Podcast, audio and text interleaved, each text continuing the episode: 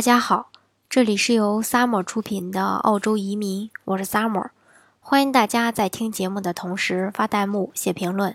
想了解更多移民资讯，请添加微信幺八五幺九六六零零五幺，或关注微信公众号“老移民 Summer”，关注国内外最专业的移民交流平台，一起交流移民路上遇到的各种疑难问题，让移民无后顾之忧。今天呢，给大家分享的内容呢是移民海外一切归零的人生轨迹，你敢吗？移民在任何国家和时代都是不可避免的一个存在。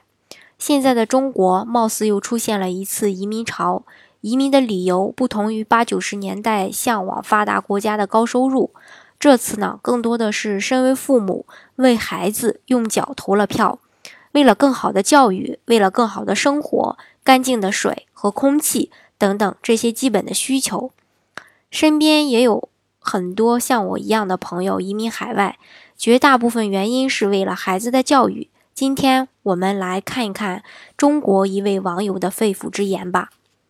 你的身边一定有这样的一些人，他们生活在大都市中，每天穿梭在城市的各个地方，为生活和家庭而奔波。他们从刚刚毕业。进入社会的青涩，到现在磨练后的成长，从最初的充满热情，到现在的渐渐麻木。去年闺蜜的小聚中，我的一个闺蜜是某企业的高管，她说她在计划办理移民。我们其他人都有些惊讶，因为在我们的印象中，她是不会冲动行事的人，冷静和谨慎一直是我们对她的评价。为什么忽然萌生了移民的想法？他看着我们惊讶的表情，反而很冷静地笑了一下，说：“我想慢下来生活，寻求一份安全和保障，更不想让我的孩子像我一样。我也是一个孩子的母亲，所以我很理解他。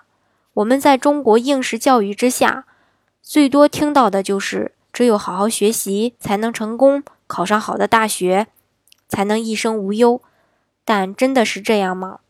记得俞洪敏在谈及职场竞争时曾经说过：“成功有很多方式。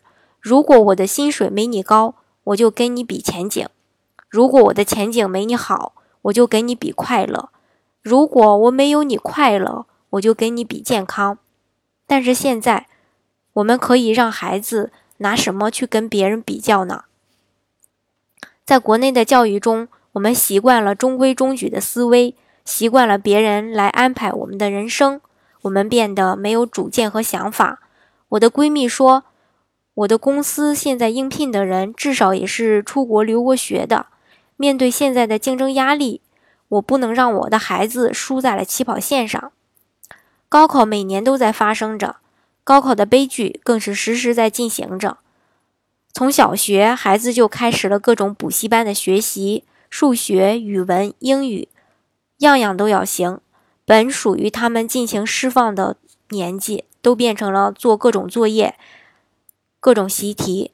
更不要说上了初中和高中后，十年寒窗苦读，最后一纸定人生，他们能够快乐吗？柴静的《苍穹之下》，看完之后让我们不寒而栗。其实我们都知道，我们处在一个什么样的空气质量下。但大多数人又有什么办法呢？每天出门全副武装，孩子只能在家中看电视、玩玩具。本应该奔跑游玩的时候，只能躲在家里，只为换来所谓的安心和健康。其实，现在人们选择移民的原因有很多，不仅仅是为了孩子，还有因为工作的调动，需要移居到海外，不得不选择移民。另外一种就是为了更好的生活。在国内颇有积蓄，希望拥有更好的生活环境、更好的空气、饮食质量。最重要的是给孩子创造更好的未来，就如我这个闺蜜一样。但我们还是有些担心，和她说：“移民到国外就是最好的选择吗？生活习惯的改变，人际交往要重新开始，陌生的环境、陌生的国度，真的会幸福和快乐吗？你真的想好了吗？”他说：“其实我也想过这些问题，但是我就是想给自己一个重新归零的机会。为什么我们越来越不喜欢现在的生活？因为它不再是我们最初所幻想的样子了，它偏离了我们的生活轨道。我想移民借这个机会，让我有机会重新开始，重新出发。当我们还有些不舍的时候，他说：“放心，即使移民，我暂时还是不会离开。毕竟我老公在这边也有事业，我也一样。办下来后，我会先让孩子上国际学校，先让他接受国外的教育环境。太小出去，我们也怕他不适应。毕竟中文还是不能丢下的。等他大一些。”我们再送他去留学，或者再想去定居海外。这些是我们一年前的对话了。前不久看到他的朋友圈，全家人在国外度假。近期小剧中，我又看到了他，他变得漂亮了许多，脸上的笑容也多了很多。他说刚刚从国外度假回来，还给我们带了很多小礼物。他说当初的选择并没有错，现在他很开心和幸福。其实人们都害怕改变，害怕重新来过。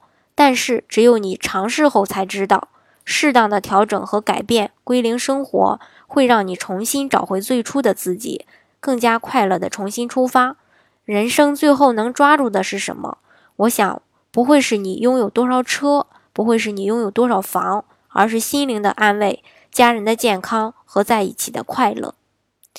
今天的节目呢，就给大家分享到这里。如果大家想具体的了解澳洲的移民项目、移民政策、移民生活的话，欢迎大家添加我的微信幺八五幺九六六零零五幺，或是关注微信公众号“老移民 summer”，关注国内外最专业的移民交流平台，一起交流移民路上遇到的各种疑难问题，让移民无后顾之忧。